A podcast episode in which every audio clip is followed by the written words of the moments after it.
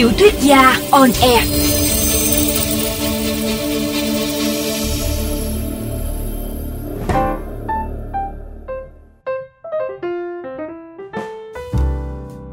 Xin chào các bạn thính giả của VOV Giao thông. Chúng ta lại gặp nhau trong chương trình Tiểu thuyết gia on air. Tôi là Đặng Thiếu Quang, tác giả truyện săn cá thần. Các bạn thân mến, trong chương 16 vừa qua, Tiểu Đăng và Tú Khỉ tiếp tục trở lại dòng sông Thiêng, đi săn cá thần, cùng với cả một đám dân câu bụi bặm. Săn con cá thần để ăn tiền cá cược, chỉ là một lý do. Tiểu Đăng còn mong gặp lại cô sơn nữ xinh đẹp.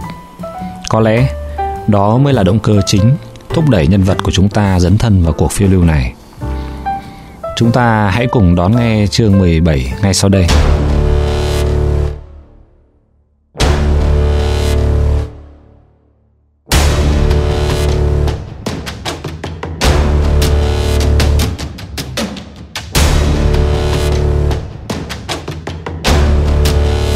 Chương 17 Nàng tiên trốn cũ.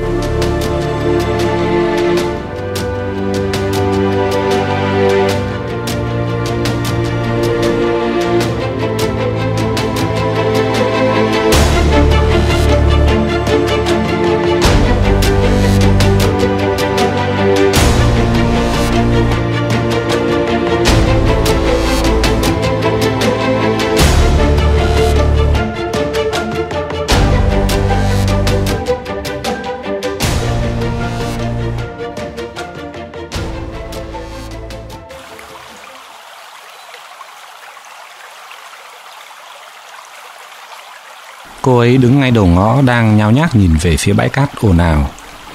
Từ xa tôi đã nhận ra dáng hình quen thuộc đó và tim tôi đập mạnh. Cô ấy chừng như hơi xấu hổ, tay đang bứt lá, nửa muốn quay vào, nửa như muốn đứng lại. Chào em, chào em, anh đang đây mà. Tôi nói to, cố xua đi sự ngượng nghịu của cả hai. Bọn anh đã quay trở lại rồi đây. Vâng, em chào anh. Cô ấy cũng cố chào to, ra vẻ tự nhiên. Nhưng giọng cô ấy vẫn cứ ly nhí và khuôn mặt đỏ bừng. Bố em khỏe không? Cụ đâu rồi? Tôi hỏi. Bố em đánh trải trên thác, chắc cũng sắp về rồi. Cô ấy nói rồi đi vào sân. Tôi đi theo. Thế còn em, em vẫn khỏe chứ? Em đang nấu cơm à? Tôi hỏi cho có. Em khỏe, em đang nấu cơm. Sắp đến bữa rồi. Thế bọn anh ở lại dùng cơm chứ ạ? Không Lần này bọn anh đi đông lắm. Nhà em không đủ cơm đâu. Em nhìn thấy đám kia rồi chứ? Tôi nói và chỉ tay về phía bờ sông. Bạn của các anh ạ. Cô ấy hỏi. Không Bạn thằng Tú Khỉ thôi. Thực ra anh không quen đám ấy. Thế lần này các anh quay lại định câu con cá đấy à? Ừ thì cũng định thế Tôi nói. Nhưng anh cũng muốn quay lại gặp nhà mình. Ý anh là, Ý anh là là anh muốn gặp em. Anh muốn gặp lại em. Thật, Anh vốn không ham câu kéo lắm. Anh nói vậy thì em biết vậy. Chứ có lúc em nghĩ Bọn anh chẳng thèm quay lại đây làm gì. Cô ấy nói với vẻ mát mẻ, Hờn dỗi. Bậy nào? Bọn anh đã nói là sẽ quay lại mà. Tôi nói. Thì ai mà biết được? Cô ấy lại nói mát vẻ hờn dỗi. Rồi bước vào trong bếp. Loay hoay nấu nướng gì đó. Tôi bước vào theo, Tận hưởng cái mùi khói bếp thơm tho, Ấm áp và dễ chịu. Mùi của thức ăn chín, Mùi cơm nóng, Và có thể Cả mùi trinh nữ nữa. Có thể là như vậy. Ừ thì tôi cứ đoán thế. Mùi của, Cái mùi củi gỗ Và nhựa cây cháy, Tất cả những mùi hương này Đều gợi đến một cảm giác tinh khiết, Trinh nguyên, Thơm tho và sạch sẽ. Tôi kéo ghế, Ngồi cạnh bên bếp lửa. Về dưới ấy, anh rất nhớ Vân. Tôi bụt miệng. Điêu Cô ấy nói, Rồi gò má lại ửng hồng dưới ánh lửa. Thật đấy, Cả đêm anh cũng nằm mơ thấy Vân. Em chả tin. Không tin thì thôi, Tùy em. Các anh thì thiếu gì gái, Em chả lạ. Hai cái chị gì lần trước đấy À không, Đấy là bạn thằng Tú Khỉ thôi, Anh chả liên quan. Chả liên quan, Em chả biết thừa. Thế em biết gì? Biết gì thì tự anh biết, Lại còn hỏi. Tôi im lặng. Thấy mình thật là trơ cháo. Tôi cũng không hiểu tại sao tự dưng tôi lại có thể buột miệng tán tỉnh cô gái này Với cái giọng điệu như thế được. Có lẽ tôi nên im lặng là hơn. Tôi quay sang nhìn trộm cô ấy. Khuôn mặt thanh tú nhìn nghiêng tuyệt đẹp Trong ánh lửa. Cô ấy có lẽ sẽ không bao giờ thuộc về tôi. Tự dưng một cảm giác đau đớn và hững hụt Bỗng xâm chiếm tôi. Và tôi cố nén một hơi thở dài.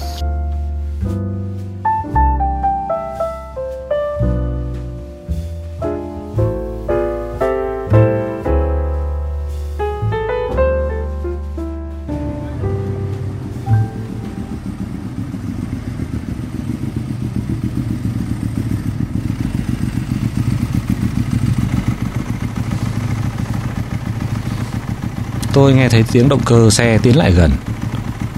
Ngó ra thì thấy Tú Khỉ đang lái chiếc mô tô ba bánh Chạy vào sân.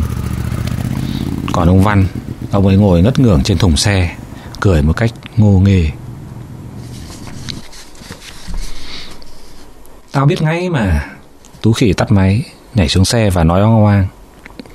Vừa ngoảnh đi ngoảnh lại đã thấy mất thút con mẹ hàng lươn. Biết ngay là mò lên đây thăm em Vân. Em ơi, nó có sàm sỡ gì em không đấy? Tú khỉ lại hoang hoang. Em chào anh. Cô ấy cũng nói rồi theo tôi bước ra sân. Gươm em gái tôi, Có mấy ngày không gặp, Giờ gặp lại, Chồng sinh thế không biết. Thằng đang cuội nó mà láo ngáo là anh xử lý nó ngay đấy. Tú khỉ vẫn bô bô cái mồm một cách xuồng xã. Thôi, cơm đi. Ông Văn thủng thẳng nói rồi ông đưa cho cô con gái một sâu cá tươi Và dặn thêm. Mày nướng vùi cho, Để tao với chúng nó nhâm rượu nhá. Sao mày không ở vậy lại với đám kia? Tôi hỏi Tú Khỉ. Tao gặp bố già ở bãi cát, Tao đưa bố về. Rồi tiện thể lên đây xem mày làm ăn thế nào. Làm ăn gì là kệ tao, Mày vô duyên nhỉ? Đi đâu thì cũng phải nói năng một câu chứ. Tú khỉ vặc lại, Đưa cho tôi một chiếc bộ đàm hiệu Motorola. Đây, cầm cái này, Đeo vào cổ đi ông tướng. Có gì còn gọi nhau được. Ờ cái này dùng như thế nào? Đây, Công tắc chỗ này, bật lên. Bấm vào đây giữ để nói, Rồi nhả tay ra để nghe, Hiểu chưa? Đây, để tao làm cho mà xem. Tú khỉ nhấn nút rồi nói vào bộ đàm. Alo alo, Chim cút qua chim sâu. Chim sâu đang ở đâu? Đề nghị sủa gâu gâu, Nghe rõ không trả lời. Alo alo alo, Gâu gâu, Chim sâu đang nghe đây. Từ bộ đàm có tiếng trả lời Lẫn tiếng lẹt xẹt. Linh cầu đấy à Đề nghị anh em chim sâu chủ động ăn trưa rồi tác chiến. Chim cút xuống cơ sở ăn cơm với quần chúng nhá Thế thôi, hết, over. Tú khỉ cười hô hố, Rồi tắt phụt cái bộ đàm đưa cho tôi. Trong nhà Ông Văn đang dọn cơm ra cái bàn nước. Từ phía bãi cát Bờ sông vọng lại tiếng nhạc ầm ĩ Từ một chiếc loa thùng công suất lớn Được gắn trên một chiếc xe nào đấy. Vui phết Cứ như đang ở vũ trường ấy nhỉ E bọn hâm, Tú khỉ lầm bầm. Cũng hâm gần bằng mày thôi. Tôi nói Rồi lắc đầu ngao ngán đi vào trong nhà. Lâu lắm rồi tôi mới có một bữa ăn ngon như thế. Ông Văn đánh được mớ cá sỉnh Tuy nhỏ nhưng cực kỳ ngon. Em Vân ướp gia vị và hạt mắc khén, Rồi nướng cá. Em lấy toàn bộ ruột cá Trưng với hành phi và rau thơm. Món này được gọi là món pịa cá chẩm chéo. Cá nướng chấm với chẩm chéo pịa này Ăn ngon không lời nào tả hết. Mặc dù dạo nọ, Ăn cá đến phát sợ rồi nhưng lần này tôi vẫn thấy rất ngon và chén nhiệt tình. Thêm tí rượu trắng của ông văn để dành, lôi ra uống. Đến tử lượng kém như tôi, cũng phải làm vài ly, ấm rực cả người.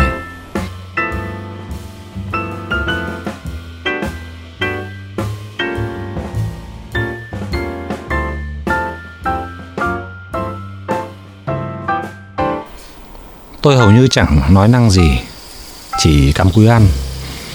Mặc kệ cho tú khỉ ba hoa với ông Văn. Lúc cơm no rượu say, Tôi đốt thuốc ngồi lơ đãng và gật gù.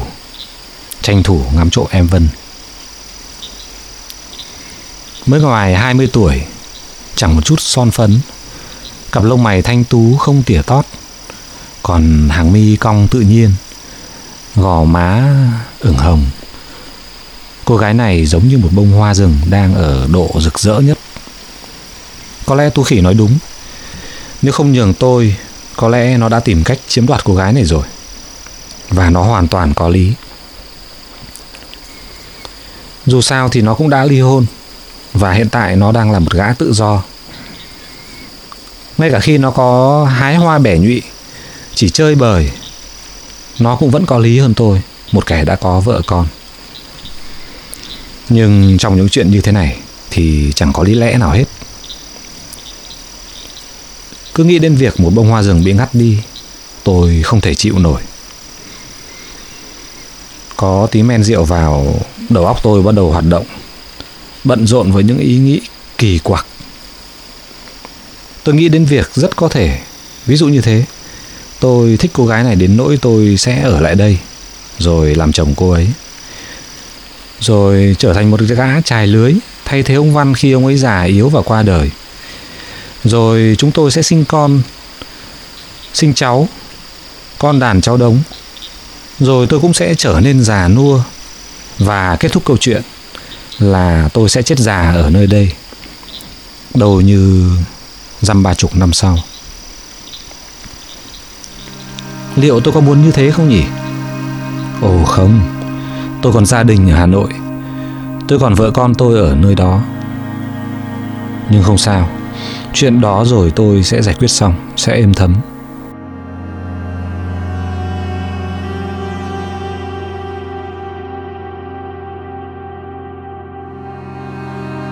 Nhưng còn thằng bé con tôi, Nó sẽ lớn lên mà không có tôi ở bên cạnh hay sao? Ý nghĩ của tôi khựng lại. Có vẻ như tôi vẫn chưa thực sự sẵn sàng cho chuyện đó. Nó không hề dễ dàng một chút nào. Rõ ràng là vậy. Và mặc dù cô gái kia có hấp dẫn đến đâu đi nữa, Nhưng cái bản năng trong tôi Vẫn chưa lấn át hết lý trí. Ngay cả trong lúc nó có sự trợ giúp của men rượu. Ngay cả khi tôi nhận thấy thi thoảng cô ấy vẫn liếc nhìn tôi tôi không biết phải tả như thế nào. Nhưng có lẽ nó giống như một sự đồng ý, một cách đánh tín hiệu ánh mắt cô ấy vừa ngượng ngùng e thẹn, nhưng cũng đầy mạnh mẽ và bản năng. Cô ấy giống như một con hổ cái hoang dã, có lúc là như vậy. Giống như khi cô ấy tát tôi một cái rõ mạnh, cái hôm ở bên bờ sông. Nhưng lại có lúc, cô ấy bỗng trở nên nữ tính và dịu dàng khó mà tin nổi. Dường như chỉ với riêng tôi mới có cái ngoại lệ đó. Như cái lúc ở bên bếp lửa, hoặc như lúc này đây có vẻ như người ta hay nói, chúng tôi đang ở trong trạng thái tình trong như đã, mặt ngoài còn e. Tôi cũng không biết nữa. Tôi luôn khá ngốc nghếch trong những chuyện như thế này. Dù chơi với tú khỉ bao năm, tôi vẫn không học được cái kiểu phũ gái của nó. Có một dạo, trong cái lần đến ăn ở một nhà hàng, thấy tôi mải ngắm một cô gái phục vụ mặc áo dài nó khích tôi tán tỉnh cô ta. Quả thực, cô gái đó khá đẹp trong chiếc áo dài. Tóc cô ấy vấn cao, khuôn mặt đẹp như trong tranh cổ điển. Tôi rất thích vẻ đẹp đó. Nhưng tôi chỉ thích thế thôi, chứ chẳng hề có ý nghĩ sẽ tán tỉnh cô gái ấy. Nhiều lần ngồi cà phê nó bỏ hàng giờ liền bày cho tôi tất cả những mưu ma trước quỷ để chiếm được cô gái đó. Rồi nó dẫn tôi quay lại cái quán đó để ăn uống bắt tôi thực hành làm quen. Tôi làm theo những mưu mô nó bày ra. À, cũng xin được số điện thoại của cô gái đó. Cũng hẹn hò đôi ba bữa đi ăn uống cà phê. Rồi tôi lại lịch sự đưa cô ấy về nhà rồi tạm biệt chả có chuyện gì xảy ra hết. Tôi cũng chẳng thể nào tìm cách hôn được cô ta. Hoặc dẫn vào nhà nghỉ khách sạn Thì lại càng không dám. Vài lần như thế, Rồi đến lần sau tôi hẹn hò, Thì cô gái chẳng mặn mà gì nữa, Cứ tìm cớ thoái thác. Mà tôi thì cũng chả đủ kiên trì, Thế là đành bỏ cuộc. Tú khỉ cáu lắm. Nó bảo, Mày đúng là kém tắm. Phải tay tao á, Xong lâu rồi. Tôi bảo, đấy, xin mời. Tú khỉ bảo à thách nhà giàu hút tương à? Mở to mắt ra mà xem nha em nhé. Chưa đầy một tuần sau, Tú khỉ lôi điện thoại Cho tôi xem cái ảnh em phục vụ đó. Nhưng chẳng phải trong trang phục áo dài của nhà hàng Mà là ảnh chụp em Nằm trên giường, Khỏa thân.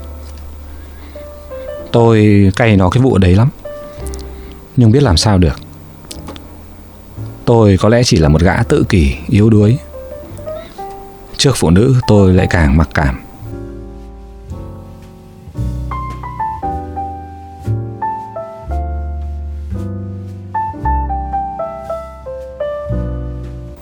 Cô gái phục vụ nhà hàng kia Mỗi lần nghĩ đến, tôi tặc lưỡi với ý nghĩ là nếu cô ta có thể lên giường với thằng bạn tôi, thì cô ta cũng có thể lên giường với bất kỳ thằng đàn ông nào khác, bất kỳ người khách nào đến ăn uống ở cái nhà hàng đó. Hẳn là cô ta đã quá quen với những lời tán tỉnh, với những chuyện như vậy. Cũng có thể là vì tiền, hoặc là không.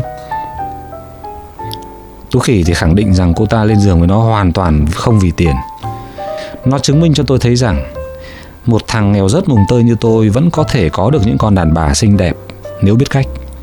Và nếu thực sự muốn điều đó, tôi có thực sự muốn cô ta không? Rõ ràng là tôi từng rất muốn. Nhưng sau tất cả những chuyện như thế thì tôi hoàn toàn chẳng quan tâm đến việc đó nữa. Cách chứng minh của tú khỉ quá kinh tởm. Nó giống như là nhổ vào mặt tôi vậy. Tôi giận nó đến mấy tháng liền. Cô gái lễ tân phục vụ nhà hàng kia, dù xinh đẹp, nhưng tôi cũng chỉ muốn chiếm hữu. Nói một cách dễ hiểu là tôi cũng chỉ muốn chơi bời. Rất có thể khi lần đầu nhìn thấy cô ấy, tôi đã từng hy vọng một điều gì đó hơn thế nữa. Gần như là yêu đương, hoặc là lãng mạn, hoặc là một hình dung về cái đẹp của nhan sắc, của tuổi xuân.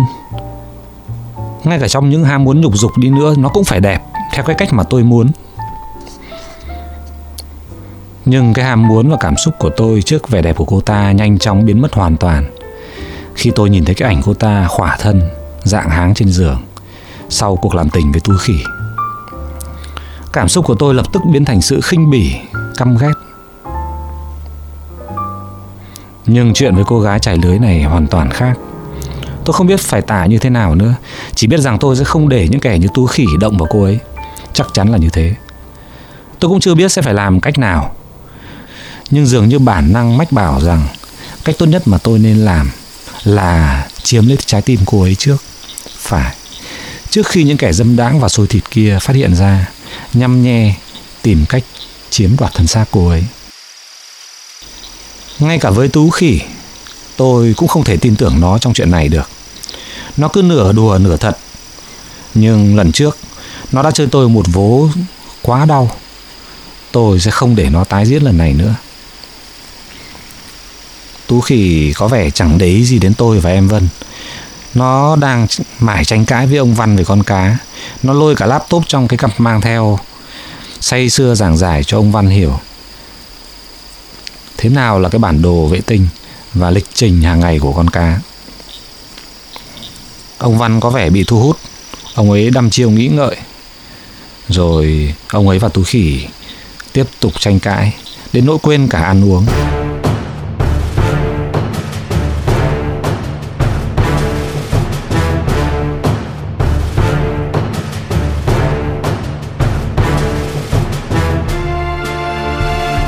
Trên đây là toàn bộ chương 17 của tiểu thuyết Săn cá thần.